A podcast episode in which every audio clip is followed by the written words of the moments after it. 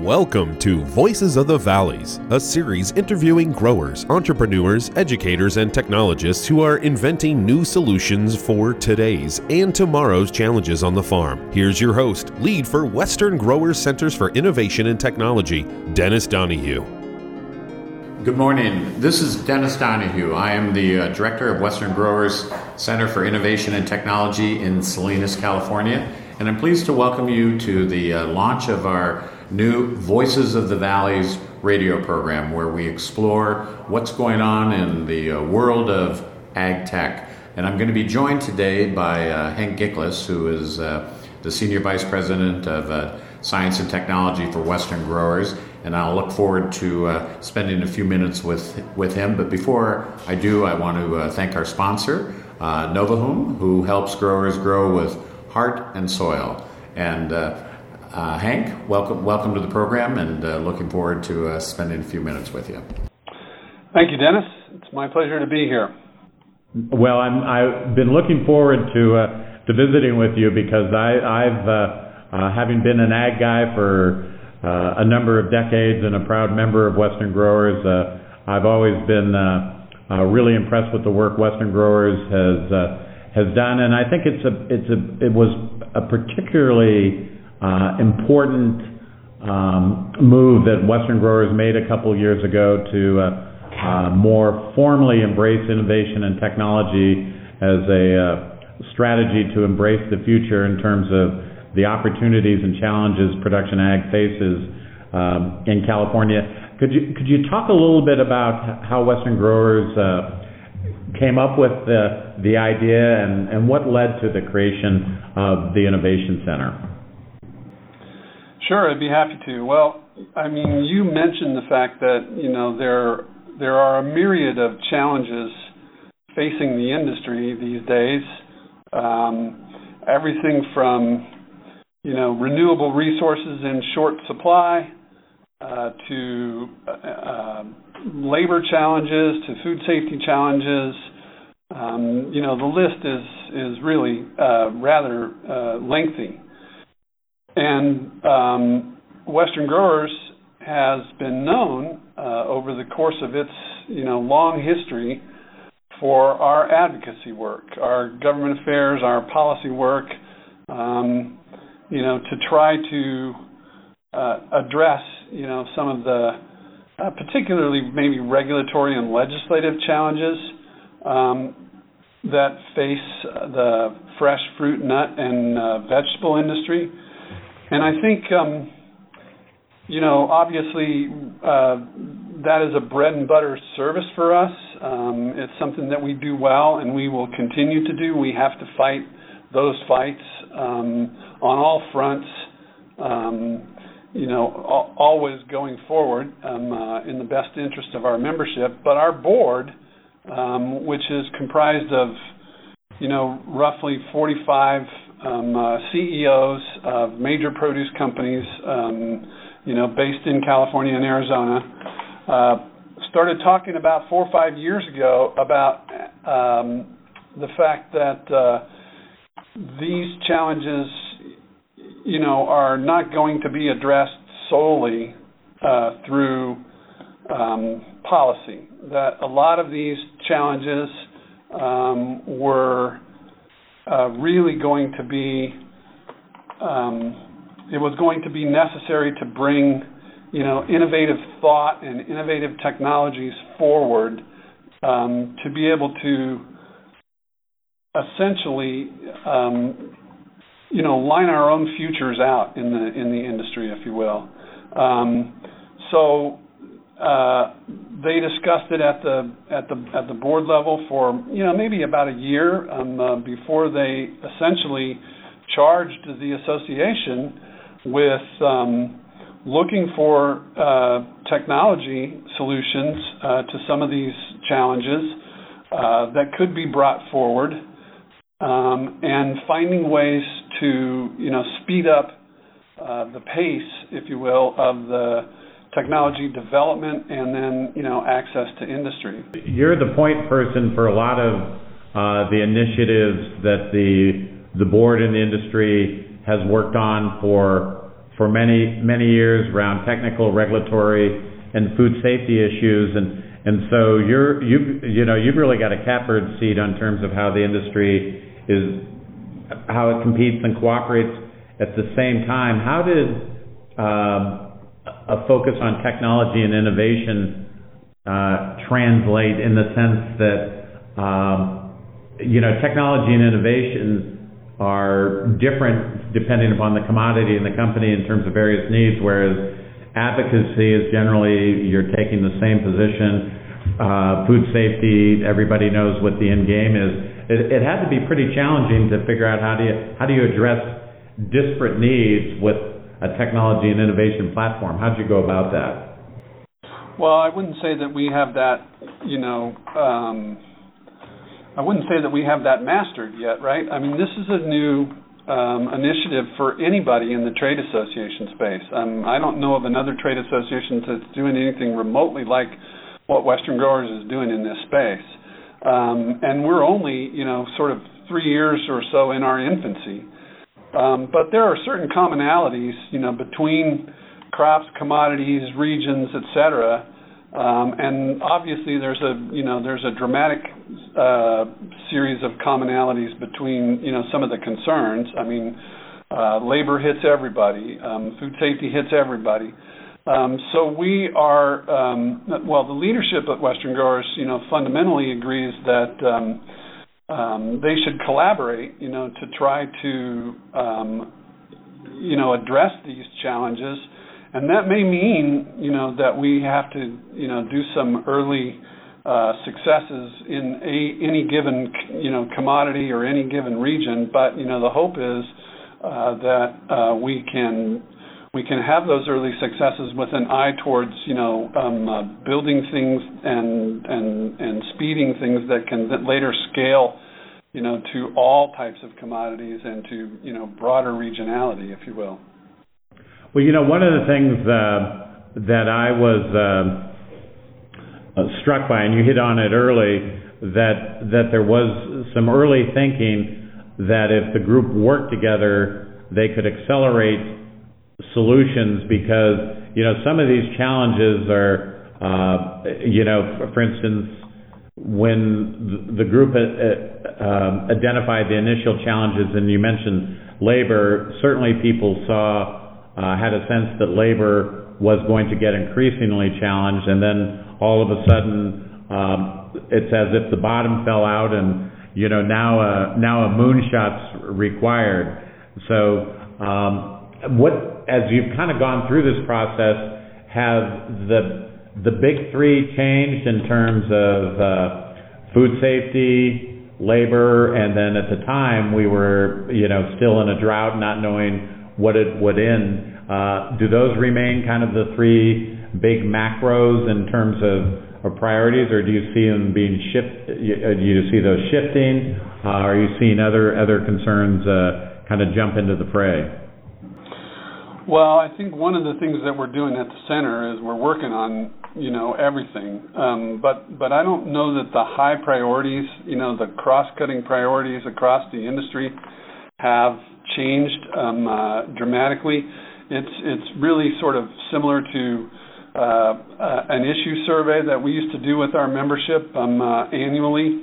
Um, we saw the top three issues or the top four issues, you know, pretty much remain the same uh, year after year. They might move up or down, you know, in relation to whether they were number one or number two or number three kind of thing. But you know, the the top priorities I think still remain uh, labor and food safety. And then I, I, I, necess- I probably wouldn't necessarily say water um, uh, as a sole standalone. I, I like to think of the third priority as more precision um, uh, agriculture uh, because, you know, I think we're fundamentally interested in how we're more, you know, precise with the use of uh, our inputs like water and um, nutrients and uh, energy and all of those things, you know, which there's competition and pressure and you know uh, uh, increasing prices around and, and environmental concerns with, et cetera, right? So how do we, you know, how do we uh, what what is the technology that allows us to be more precise? One of the one of the questions, and you know, and I know you hear the the same things I do as you uh, you know either move around the state or the country is you know there's sometimes the perception that uh, agriculture is uh, slow to adopt, and I and you know my my take is really uh, ag has and especially particularly specialty crop ag has a terrific history of innovation. You know, perhaps a lot of that has been on the post-harvest side, but you know, based on the issues that you know we've been discussing, you know, there was always a presumption of available and affordable labor and sufficient resources, and as that's changed, innovation has shifted pretty hard into the production arena, which is why I've always felt it's really um, a great thing and a smart thing that Western Growers really is trying to spearhead innovation and uh, um, and you know the introduction of more technology into the into the game. But having having said that, that we are an industry that has a history of innovation. What what's have you observed being particularly challenged around adoption? Uh, you know, I think there's always a perception things will go faster than you think, and then the reality is when you get into the game, you know, whether it's seasonality or different geographies. What have you observed in terms of what are the adoption issues in terms of getting some of this new technology into the game?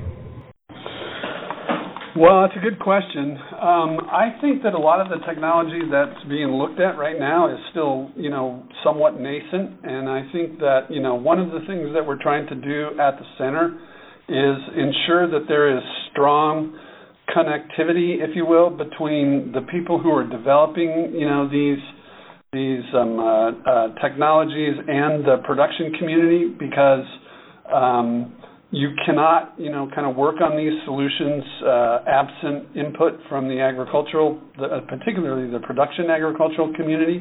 You need to have, you know, sort of close contact and and and feedback from the ultimate end user throughout your developmental stages. Um, I don't think people are slow to adopt um, uh, technologies that are that work. And when I say work, I mean you know, that move at the speed of industry, that are affordable, um, you know, that are durable, you know, all of the kinds of specs that um, uh, you know a grower would um, expect. And I think that you know th- that only comes through that connection between them and the development community. Um, and we're just, you know, in a lot of these areas, we just haven't had that connection in the past. So I think that's one of the benefits of the center um, is the fact that we're making these connections and we're sort of in a in a way co-developing these things so that there is um, uh, um, high potential for rapid uptake when you know we finally get to an end product that works. Well, and talk a little bit about that. You know that co-development concept. I think, and and because I think that's um, important. Uh, you know, a lot of times uh, as an industry, we're used to somebody having something to sell and and that that's a perfectly good thing. But likewise, uh, you know, the nature of ag and its specificity. Uh, if you can really get ag and tech together to co-create, uh, you're going to have a you're going to have a better product. But when it comes to technology, and I think you've observed the same thing, you know, new companies, new products really need the benefit of of scaling and uh, a number of companies adopting it, and you know, it's it's it's also a competitive world. Can you talk about, uh, from your vantage point, the value of uh, of the industry working together around a collective component to accelerate solutions? Because it seems to me, when it comes to technology, there's no way around uh, some uh, working together around trying to uh, help the right companies succeed? Well, um, yeah, that's that's that's a multifaceted question, right? I mean, and there. well, we need to have are, a few multifaceted questions. So. Yeah. Um, so I think you know the first thing I would say is you, know some of the issues that we're talking about here um, are like I said earlier, cross-cutting. You know, it doesn't matter the commodity, the company, um, the region, etc. Labor is an issue that's facing everybody, right? Um, uh, the availability, the affordability, um, uh, etc. So, um, so, but but not every labor solution is going to work in every commodity in every region in, every setting, right? So, how do we coalesce, you know, to advance something that works for the entire industry, um, knowing that nothing is going to work for the entire industry, right? right. I think you just have to have sort of a line of sight that you know some of the technologies that are embedded in you know uh, let's say for the sake of argument an automated harvest uh, uh, uh piece of equipment, right? The visioning, uh, the manipulative you know technology, uh, the technology to to move it through the field. Some of those things are going to be common um, across commodities, um, and the sort of the uniqueness is going to be brought in. Okay, how do you make it work in celery versus how do you make it work in table grapes, right? And um, uh, and so if we if we can put our shoulders to the wheel of trying to you know perfect the platforms, then those platforms can be rearranged you know later down the road um, uh, to meet the discrete needs of you know different different users there's always going to be some companies um, uh, that are kind of willing to work, wade in, and experiment with, uh, um, you know, the the technology uh, developers. Uh, those folks will always probably have some kind of first mover advantage, you know. Um, uh, uh, but I think you know the intent and the spirit behind Western Growers is uh, to lift all ships in the harbor, kind of a thing, right? So. Um, there's nothing wrong with you know rewarding somebody for stepping in and helping you know up front kind of a thing. But the bottom line is we want to get to things that work for you know the entire industry. Well, and that, and that's a great segue to uh, a final question. So as you kind of look back over the last couple of years and having really uh, uh, launched this initiative, um, do you find yourself um, optimistic about the future of the industry, knowing that the general consensus is we've never had as many challenges at the same time, but at, the end of the day, it sure seems like technology and innovation is is the way way forward. Do you do you look at all of this as an optimist as you as you kind of survey the companies and the response of membership uh, to trying to solve these problems? I, I always look at things, you know, optimistically, and I, you know, I believe that these challenges, um, as as pressing and as acute as they are, um, present opportunity. And I think you know it's our opportunity to seize, right? Um, just bringing it back to labor again um, uh, for a moment, right? I mean, I see a point in time where you know you can run things um, uh, faster than human crews. You can run 24 7, 365 days a year. Um, uh, and, you know, that's a ways out on the future, but I remain optimistic that that's a point to which we can get. Hank, thanks for your time this morning and helping us launch the uh, Voices of the Valleys uh, program. We'll be looking forward to uh, visiting with uh, our growers, educators, and technology companies and others in the uh, in the coming weeks ahead. And we also want to uh, th- thank once again our sponsor Novihum, who helps growers grow with heart and soil. You can listen to this and other episodes of Voices of the Valleys anytime by subscribing to the podcast. Just search Voices of the Valleys in your favorite podcasting app. Until next time, this has been Voices of the Valleys.